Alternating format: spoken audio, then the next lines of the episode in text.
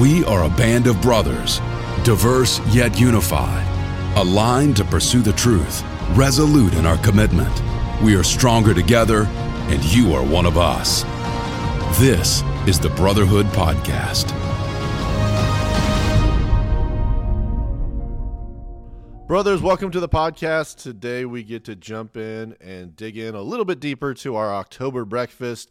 As always, I have state football coach, champion, man with the cleanest windows in town, Mr. Machismo, Mr. Matt Schroeder, joining me today, as always, to talk through this. And uh, hopefully we can uh, glean a little bit more from. Uh, from Pastor Steve Smotherland, Smotherman, Smotherman. That's a hard name to say. Smotherman. I'm, I'm, pro- Yes. I'm, I'm probably I'm probably going to butcher it about ten times on this podcast. Yeah, so there's a bunch. There's two comedians that my parents used to watch, and thus I used to watch when I was a kid, called the Smotherman Brothers. Okay. And it just so happens that there are three of these brothers, Pastor Smotherman.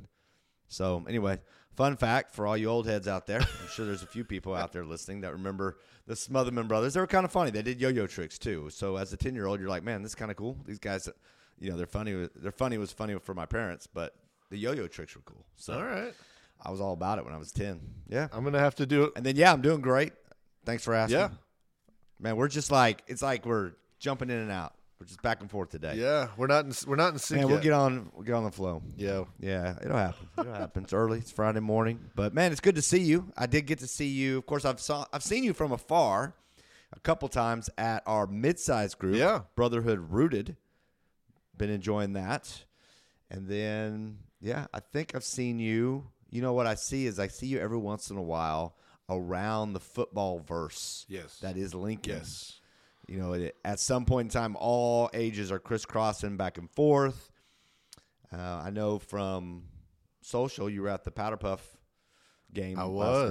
night. Uh, I I was. assume that's a senior thing for like the kids or something like that. Wouldn't it senior week or something like that coming up or right now? Uh, well, I know the so the game tonight is a, a senior night, but the powder powder puff was seventh and eighth grade, so I have an eighth grader, and he was one of the coaches out there, and uh, we've never done that before. I know that's a thing. I've never participated in a in a powder puff, but um, this is the first year Lincoln's done it, to my knowledge, and I thought it was great. It was a great time. Wait, did you participate? Uh, no, I've never participated. Like when I was in when I was in middle school, I never did a powder puff. I know like some of the some of the Oh, bigger high gotcha. schools This is like- and, and stuff would do it, but like I, I just never really knew what it was. But after after witnessing it and uh, having my kid be a part of it, I I thought it was great. It was a great community time. The it was the funniest thing is this, and I'll, I'll I'm sure this has some brotherhood um, uh, crossover.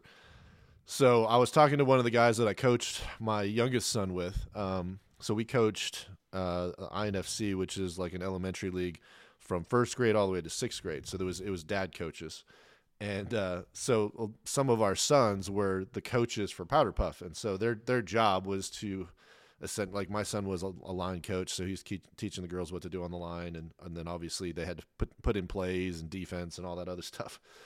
And so I'm talking to this other dad, and he he's he was kind of cracking up. He's like, "Yeah, he's like, you know, these boys are telling me how difficult it is coaching is, and and how like hard it is getting them to focus and to do what you're asking them to do, and all this other stuff." And and he said what I was thinking, which was, "Yeah, imagine coaching you guys. That's why it would like it was really difficult for us to coach you too. So now you have a little bit of perspective of what it's like to herd cats and." You know how frustrating it can, it can be when you're trying to tell a kid to, to do something a certain way and it's just not clicking. So you got to figure out a different way to say it. But uh, they got a little taste of what the coaching side is. And uh, spoiler alert it was actually pretty difficult. So uh, the bad news is the eighth grade team lost to seventh grade. So i'm pretty sure there's a lot of uh, seventh graders walking around lincoln uh, today with their chest held high and their you know shoulders back and probably strutting a little bit about how you know the seventh grade boys were better coaches and the seventh grade girls were you know more dominant athletically. So it was man it was it was fun. Um, I, I'll, I will say this not to be a conspiracy theorist but I did hear that the, the, the only touchdown that happened the girl actually did step out of bounds uh, and the uh, the refs were on the other side of the field. We didn't have a full officiating staff so it probably probably has a giant asterisk next to it. At least that's what the eighth graders are telling me. So either way, it was. Uh, it But was wait, fun. is your kid an eighth grader? Of course, my kid's an eighth grader. Yeah, yeah. They oh, they have Oh, they have video All right, proof. all They have video proof. All right, we're, so we're all spoiled with the NFL. Opinion. Yeah, if there had been a challenge flag, they would have thrown it. But you know what? Here's the thing: we didn't have to go into overtime. Uh, you know, we had a very clear uh, end of the game, and so it was. Per- I for me, it was. Uh, you know, the competitive side of me says, you know, I wish we had won, but the uh, parent in me was was happy that the game was over and that uh, w- everyone had a good time. So, Yeah.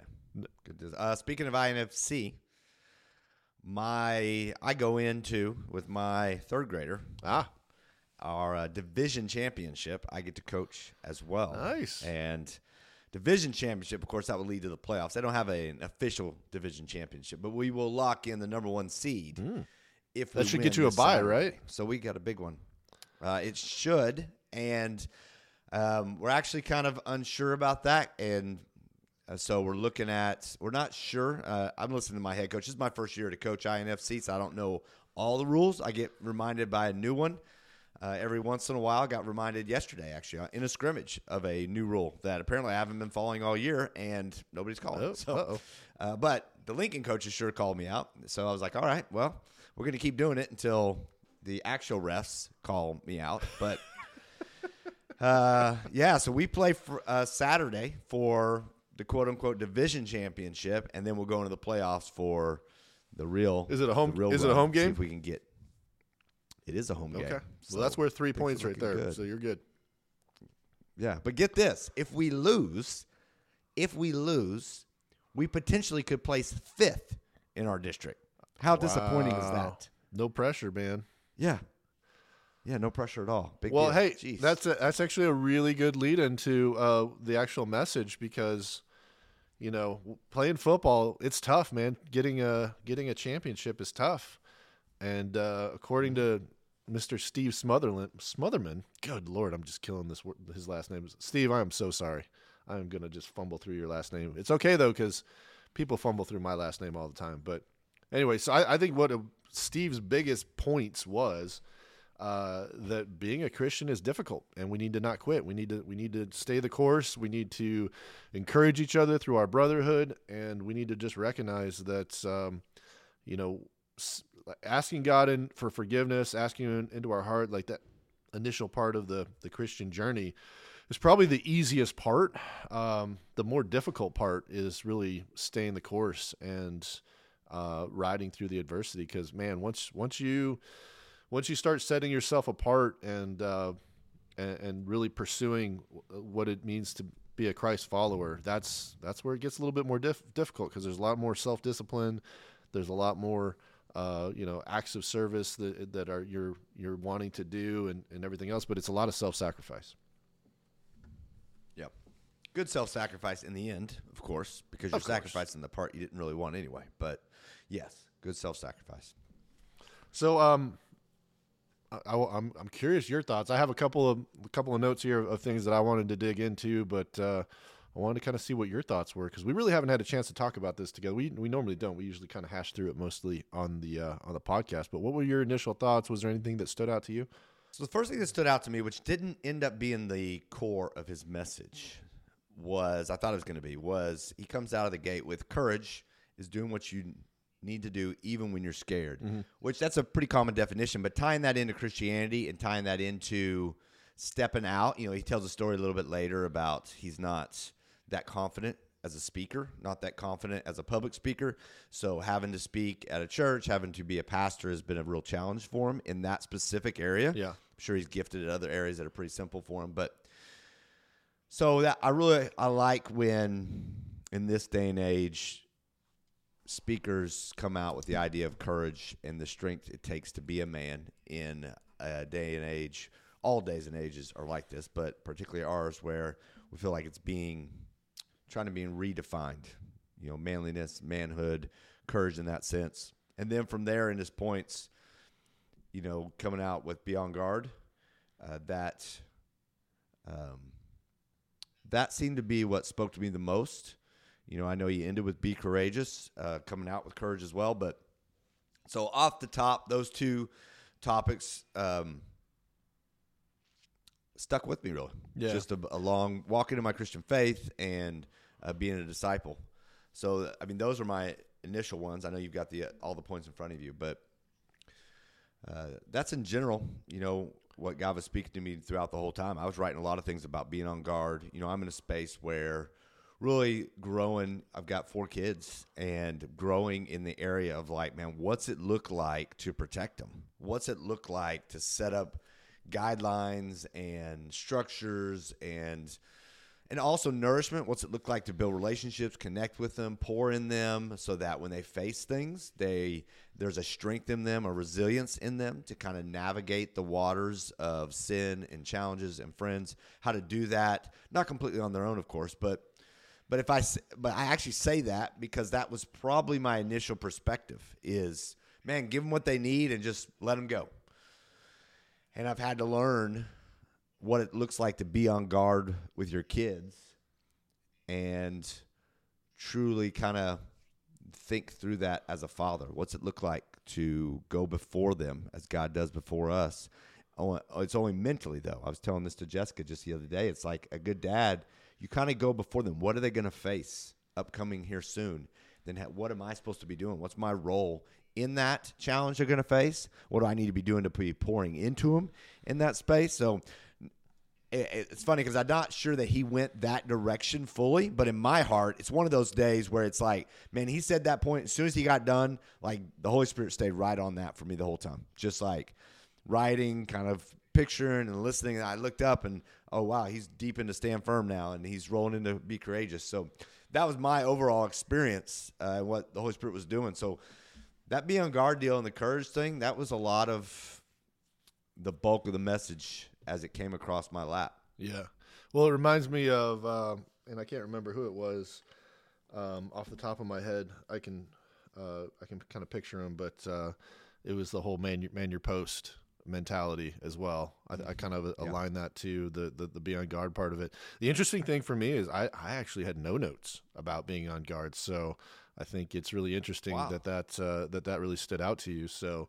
Um, this is good. This is a big moment for you. I, I'm, I'm glad that uh, you know the Holy Spirit's working on you, and, and you have some some some uh, some homework. It sounds like. So I'm excited to see how Yeah, I mean, all that uh, I'm plays grateful out. that he was talking to me. Maybe you should have been listening. Maybe, oh, maybe you should have been listening. I was listening. I was listening. He, he was quoting First Corinthians 16, 13. That's where that's where he got Right, that. I can read that off the card too. Yeah, it was you know standing firm in the faith, be courageous, be strong. So um, so no, I, I did. I actually I not I don't even have the card in front of me. Thank you very much, Mr. Matt. But I will say this. Um, you know, I I think that uh, when I was kind of looking at a lot of the, the different things he was saying, I was I was seeing more of the like stand firm in your faith, be courageous.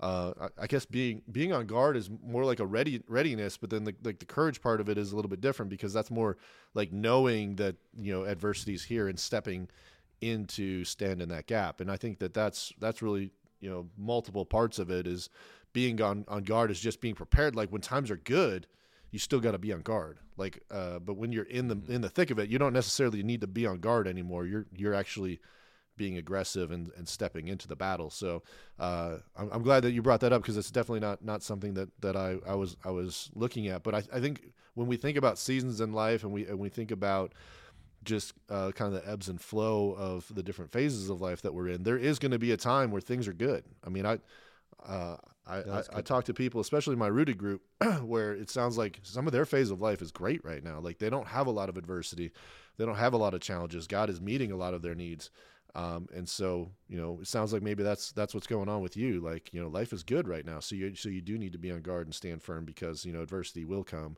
uh, and if you can see it coming al- along the horizon, you can you can better be prepared and and and and better be uh, ready for whatever comes next. Yeah, so, and I don't mean to go too far ahead on you, but as I was thinking through it and listening again, I saw a process. It's it's just what you kind of said. I saw a process in that scripture of the be on guard, kind of in that good life space, standing firm. I started picturing this idea of it's starting to get a little turbulent. Starting to there's starting to be some challenges. There's starting to be some things like you don't even know it yet. It's still life is good in your head because you're still living in the space of be of whatever created the be on guard moment. but it's actually starting to transition. You know, the economy's changing, country leadership may be changing, something's going on, and it's just getting a little bit rough. And that's that space where you're kind of maybe you waver. Maybe as a man, you're like, ah, you know what? You know, you, you start subconsciously wanting to trust in yourself. You start looking for opportunities, and maybe you need to do something different other than what you were standing on previously in the be on guard idea. And then as that moves further into greater challenges, those challenges become very real. Now all of a sudden, whatever was making life good is changed, and now it's a challenge. Now that flow of income or that uh, that uh, relationship space with your wife or the spot connection you have with your kids, all of a sudden that has changed or diminished through circumstances, and now you're in the space of the be courageous. Now you're looking at something that circumstantially is different than the be on guard be on guard. You're like, okay, things are good. Let's just keep keep an eye out.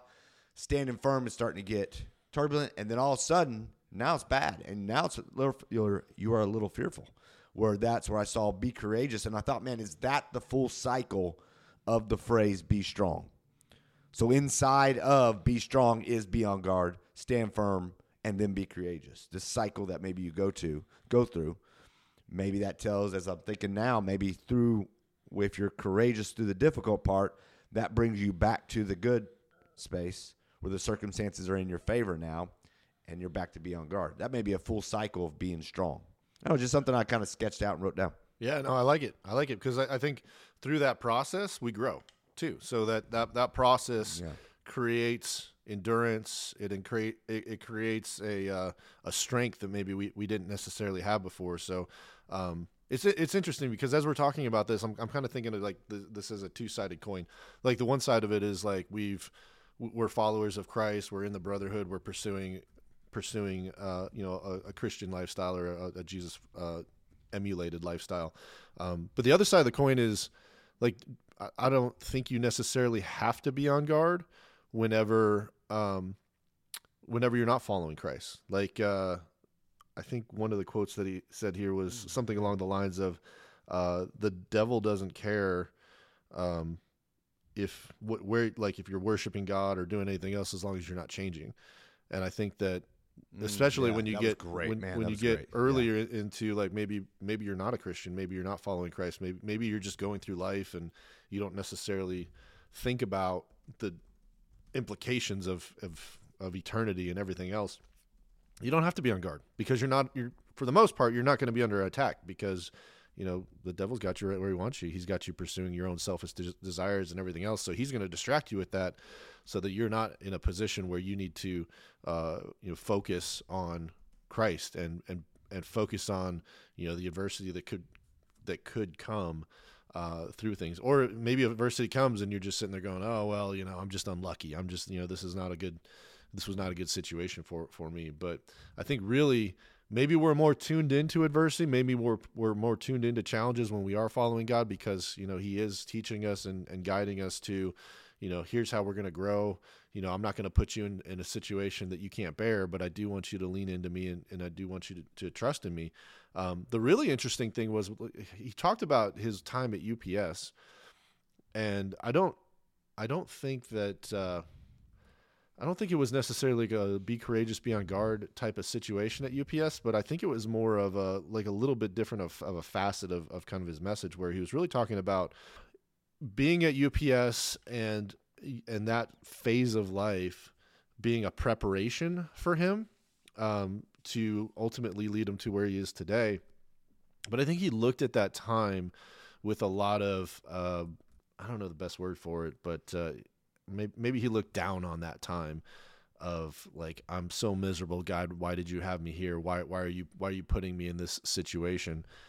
And really the interesting thing about it was was God was really putting him in a position where he was just waiting for him to submit. He was just waiting for him to uh you know say okay God whatever situation that I'm in uh use me. Whether it's being a UPS driver and just influencing the people uh, that that I serve and that I'm around, you know, just being okay with that. Um, and I came across a, an interesting uh, thing. It was it was on Instagram, um, but it really t- I, I felt like it really communicated well what Steve was trying to communicate in his message.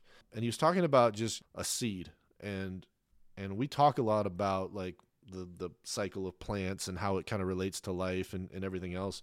But the interesting thing uh, that he, he talked about was uh, before soil brings life to a seed to a plant, it actually kills the seed.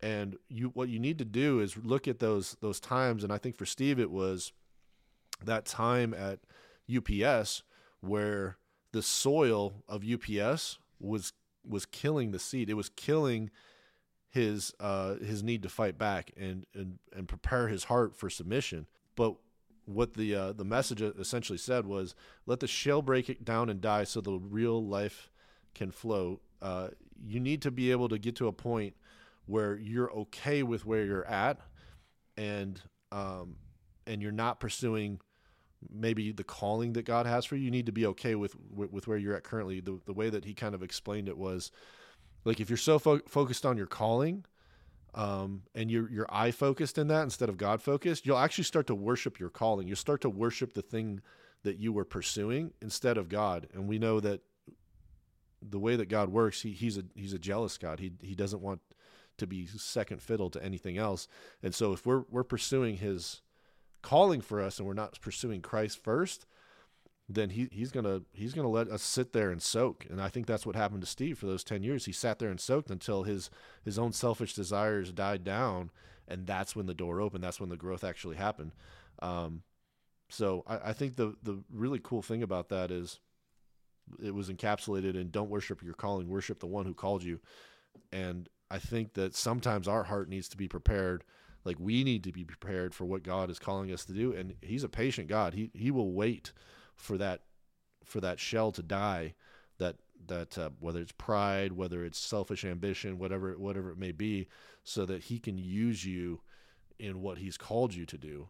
Um, and that's really what god wants us to do. He wants us he's, he wants somebody who's willing to say yes willing to pursue what what he's put out there for us to be.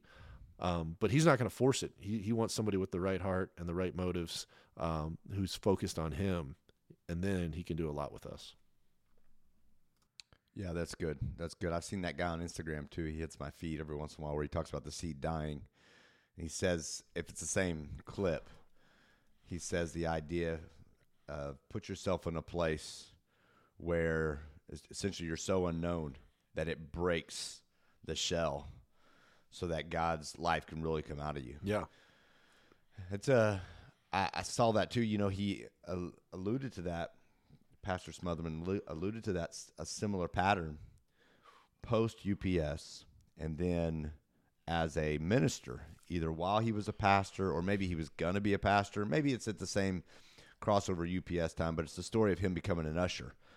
Lo and behold, spoiler alert, it's at church on the move. Like, yeah. that just brought it home. You thought, wow, okay, so this guy is pastoring a church, and when people tell those stories of where they had to humble this, humble themselves and submit, it's typically somewhere else. So it's just kind of in this like ethereal space of imagination. But when he says it's church on the move, I'm like, I'm thinking, man, he's either in this room we're in, the fellowship hall, old school phase one, where they were doing service years ago, or he's in the main one where where we are right now, phase three, and he's literally who is now a, a pastor of a quote unquote megachurch was ushering. Who knows? I could have been in the service as a you know more probably as a kid, but I still think, wow, that was that's humbling, and that's a very real story to have happened in the house you worship, where someone has to walk through that pride place where he tells that story where he's like, oh, I'm not going to be an usher. I'm a pastor. I'm going to be a speaker. I'm not going to do that lowly work. And then God starts moving on him and working on him and finally draws him in to submitting. And you think, wow, that's that's a tremendous story of submission that you know the end of that story is awesome because he's a lead pastor now. And that's of course the it, that embodies the idea of the role where we all really think we want to be. But i will say about him none of his presentation or service or message seemed to glorify his leadership role or his success pattern I didn't. It didn't come off as a rags to riches story at all. It, it came off as a very pragmatic, real individual who has a job that I'm actually completely unaware of. I mean, I was very, I loved his presentation of that story and how he delivered it. Yeah, it's uh, the humble part was one too that I want to say I don't know if it was rooted or not, but I feel like it was uh, where I was reading about how how God humbled himself. I think it was rooted. He humbled himself and he washed his disciples' feet, and how he modeled humility, and just you know, I don't think we think about it enough that based on everything that we know, like we have we have a, a little bit bigger picture than probably even the disciples did, because for them they're in the moment. They're probably not looking at everything that, that God's doing and sitting there going, okay, man, wow. Like I have the creator of the universe washing my feet right now. I think that in some cases they, they were still thinking that this guy's going to be king and like he's going to, you know, rule the earth, rule the, the country, whatever else with, uh, you know, his kingdom, whatever that may be, but like a physical kingdom, not like a long-term, uh, you know, master plan that, that God is, is enacting through all of this. But man, you think about that, like, so you have a creator who is all powerful and he he's here on a mission. He loves us so much that he's willing to send his son to die for us. And and part of that is he's also sending his son to be a model of what the pursuit of God looks like, right? So he's he's going through and and everything that he's doing is very intentional. How he prays, like how he how he uh, is is humble, how he uh, interacts with people, like how he actually loves and, and seeks people out. But just in that moment to be like, all right, I'm sitting here like I have like my feet are like the dirtiest part of me and the creator of the universe, the the person who created me, the entity, the being that created me is now uh, acting as a servant to the extent that he's washing my feet. Um, and just the amount of humility that comes with that, it just it kind of it, it really blows me away because I, I feel like a lot of times like especially when we're like young kids right we, we kind of get a little bit of this like god complex sometimes where we're like we see an ant hill and we want to get the magnifying glass out. We're not going to wash any ants feet. We're going to fry them with the power of the sun right? And like we're going to we're going to mm-hmm. just you know destroy things. But that's not that's not who our creator was. Our our creator uh, looked at us and loved us so much and emptied himself uh, to the extent that he could be like us and model model something for us because he had a bigger plan that he wanted to execute. He had a, a bigger goal that he wanted to achieve, um, and he a, a, true relationship that he wanted. So much so that he would sacrifice not only his life, but he would sacrifice you know pride and and his uh, I don't know I want to say dignity. I don't know if that's the right thing, but there's there's just a, a lot to that picture that I think we gloss over. It's like, oh yeah, Jesus humbled himself as a servant and washed his feet, washed our feet. That that one's just really tough for me to completely comprehend when you really think about everything surrounding it. Yeah, that's a great insight with the whole military leader thing. Because we do read it through the lens of the creator of the earth. And they would have seen it, been seeing it through the lens of he's going to be this huge military leader. He's going to conquer Rome that's an interesting paradigm to kind of work with.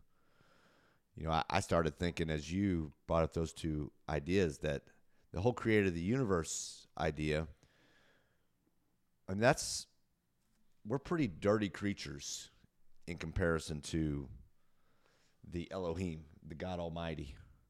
You know, we're pretty. Not only are we sin laden, we're made of dirt. So he's literally washing dirt off of something else's dirt. Yeah. That's a lot of, you know, it, man, I guess I, I wonder if God, does he walk through a cycle of having to humble himself like we do in the sense of like, ah, oh, man, I don't want to do this. And then you kind of embrace it and then you're like, okay, that somehow feels refreshing. That somehow feels fitting. You know, I don't. I know you've never humbled yourself, so maybe wow. you don't know what I'm talking about. But wow. uh, But wow, there it is. He snuck is, it, it snuck it in there. Sense that's kind of has the sense of like, wow, this is not what I wanted to do, and yet I fit here. This is it feels very right to just not be the chief focus in my own head. So I, I wonder if that's his natural state and we're attaining. That's what I would guess because having to humble yourself feels more like you're dealing with pride. So he wouldn't be dealing with that because it's sin. So anyway, just some kind of way out there thoughts that that picture brought to light. I thought that was a very good uh, word picture you're using there.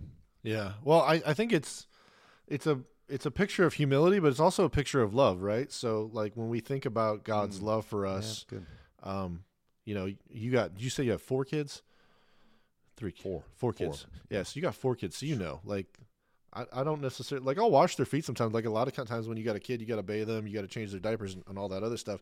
You know, I've had my son throw up on me. I've had my son like Oh yeah. you know Mhm. crap through his diaper onto my arm, and although that's disgusting and gross, I still took care of him, cleaned him up, and took you know, and, and so I think part of that is is the love. So I get a little bit of a glimpse of what God's doing there. It's like, hey man, Mm-hmm.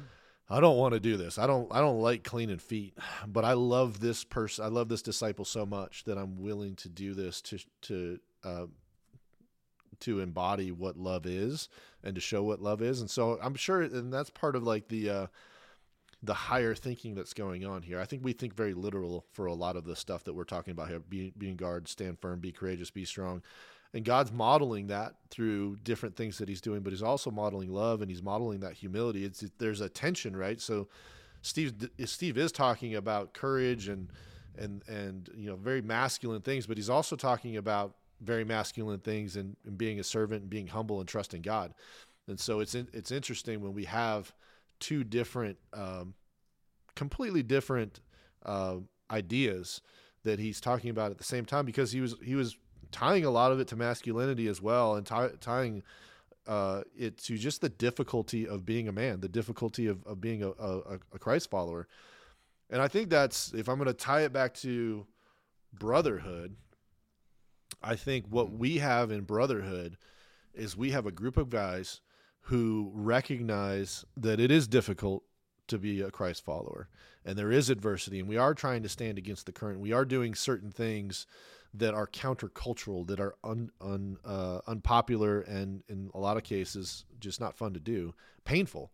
Um, but as a brotherhood, we can encourage each other. Uh, and I think that's what uh, Steve was talking about was just just admonishing us to stand firm and be strong because it is worth it because we do serve a God who cares about us who loves us because we have that next generation that's looking to us that we need to model Christ-like behavior for um, because the end result of us modeling that and and and putting that example into place for our family and for our other brothers encourages us to continue down that path to be courageous.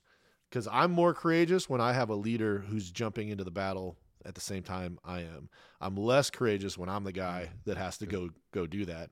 And so having that brotherhood around us where we're all taking those steps in the right direction, we're all we're all, you know, uh, pursuing the same things.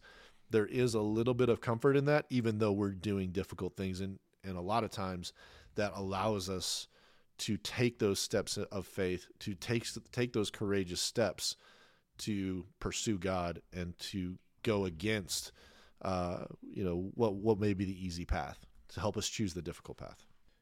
Yeah, thinking through from a brotherhood's perspective that we get a large dose of Christianity requiring courage. And it's easy to roll that into the things we see with manhood today. But just walking in and loving on your kids in a way that's not domineering, I'm going to say it. I think it takes some courage because you kind of have to step out of that I'm in charge and you got to do what I have to say mode in order to just try to connect and love your kids in a way that is not just making them do it. The courage comes into play with what if they don't do the right thing? What if I can't? What if I don't have the capability? If I don't connect with them well enough, or I'm not able to do the things needed to be done to get them and you know and we do have a you know, yeah I think in the back of your mind you know that for a little while at least you can make them do what you want them to do but eventually that runs out And eventually, you have to start fathering through true relationship. And then I would imagine, I'm not there yet, honestly. I, I think of maybe you're there. Maybe you can speak to this better. Is Yeah, I'm I'm ready. For now this. you really got to have courage. So, so I'm almost like, I'm almost like, man, I better start developing that courage now, because come at some point in time, I don't even know when it crosses over. Honestly, I, I mean, I assume at some point in time you go, oh, okay, it just changed. Now I have to, I can't just, and I, maybe it's when they're stronger than you. I don't know. I mean, I guess in theory you can stay. It's like that Instagram post. I work out every day not to be healthy, not to live longer, for the specific purpose to dominate my kid at every single age, at every single thing. I just laugh. I think that's a man right there. That's us thinking from our carnal self. But anyway, in all true sense, no, all jokes aside, I would imagine you have some perspective on the courage it takes to just father a kid through a sense of not having the final ha- you know the final hammer to smash i mean you, i guess you always do until the, they move out but still i mean what kind of courage does that take evan we talk Well, Eh? I, I think there's a there's a little bit of a fear in the background. It's like, all right, if I don't do a good job raising this kid, and and showing him the right path, that you know the state, the government, the the world is going to step in for me. And so I think part of that is just recognizing that uh, I'm I'm in a position of of preparing somebody for the next step and the next phase of life, and hopefully giving them the tools to figure things out on their own. Because I don't think I don't think school uh, does a great job of preparing them for life. I think it teaches them maybe how to learn. It teaches them some of the core basics of you know math and, and reading and those things, but some life skills and some of that you know how do you interact with people like how do you deal with somebody who doesn't like you how do you how do you choose the right friends and know the right friends to, to hang around? And, and i think really the the the role that i have to have as a parent is is you know it, it, it changes it evolves. So you have uh, you know care and comfort and protection and then it becomes uh, more along the lines of you know education and you know I think some of it has to do with the, the father by God stuff where we're, we're talking about the different phases where you know you're teaching them to be a young warrior and, and all those other things and then you know hopefully I get to the part where I'm a, the sage I'm the mentor and I'm the person that they can go to for that but I did hear I heard an interesting thing and this I don't know if this has any any legs to it but um, you know you know how you always hear that like kids start to think that their parents are dumb, usually around the age of like 13 to 21. Um, i do hear that yeah, Yeah. i've heard that so there's a theory, and I don't know if it's true or not, but you know they're actually they're actually wired for that, and and one of the reasons that Hmm. they're wired for that is it forces them to go outside of the family. It forces them to go out and forge their own thing. Uh, I think one of the things that they brought up was like it, it prevents inbreeding, but I think really the the important part of it has to do with like it's actually it's actually creating an an inert desire in them to pursue something outside of their comfort zone, outside of the comfort of being in a family. And I I kind of latched onto that a little bit. I'm like, yeah, like I'm I'm okay with my kid thinking I'm done because ultimately what they said is after they're 20 and they're in their early 20s, they actually start to realize that I was right with everything, that the parent was smart and everything. And so there is a drawback. But usually that's after they've gone out and started to create their own life and i think that that's really that's really important. So i'm not necessarily looking forward to when my kids think i'm done because i don't think i've completely got there yet. Um, but i think that uh, you know if it does happen and or when it does happen i'm not going to look at it and be like really upset. It's like okay this this is actually something that was placed inside of them to get them to pursue their own path to where they're going to go learn and they're, they're going to go uh, grow in, in what they what they do. My job is is to to build as much of a relationship as possible that that relationship trumps their perception of my um, education their perception of you know what wisdom I may have.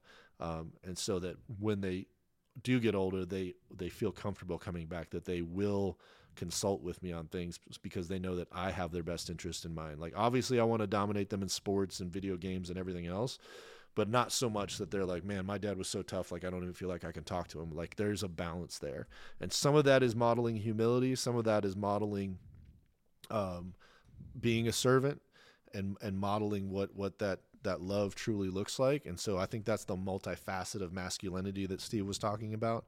But um, all of it put together is really just I'm in a position of preparing my kids to become their own family, to become their own unit, to, be on, to become their own own leaders in in their circles, and hopefully they they have that desire. Like I've allowed them to tap into that that God given desire that they have to pursue Christ through all of that. So it it does weigh a, a responsibility, um, but I think sometimes sometimes it's difficult, right? Sometimes I just want to sit on the couch and watch TV. Sometimes I just want to do pursue my own selfish desires, and I think that um, if if I fall into that distraction, then I, am I'm, I'm not going to pursue, um, you know, what's best for for my kids moving forward. So. Anyway, I, man, I, have enjoyed this conversation. It's it's been a it's been a great conversation, and, and hopefully we were able to open up a little bit more uh, for you know the people that have maybe we sat at the breakfast or listened to the podcast. But uh, yeah, it's it's it's been it's been a it's always good to see maybe some of the multifaceted sides of, of what some of the speakers bring to the table. So, brothers, remember honor all people, love the brotherhood, fear God, and honor the King. We'll catch you on the next podcast.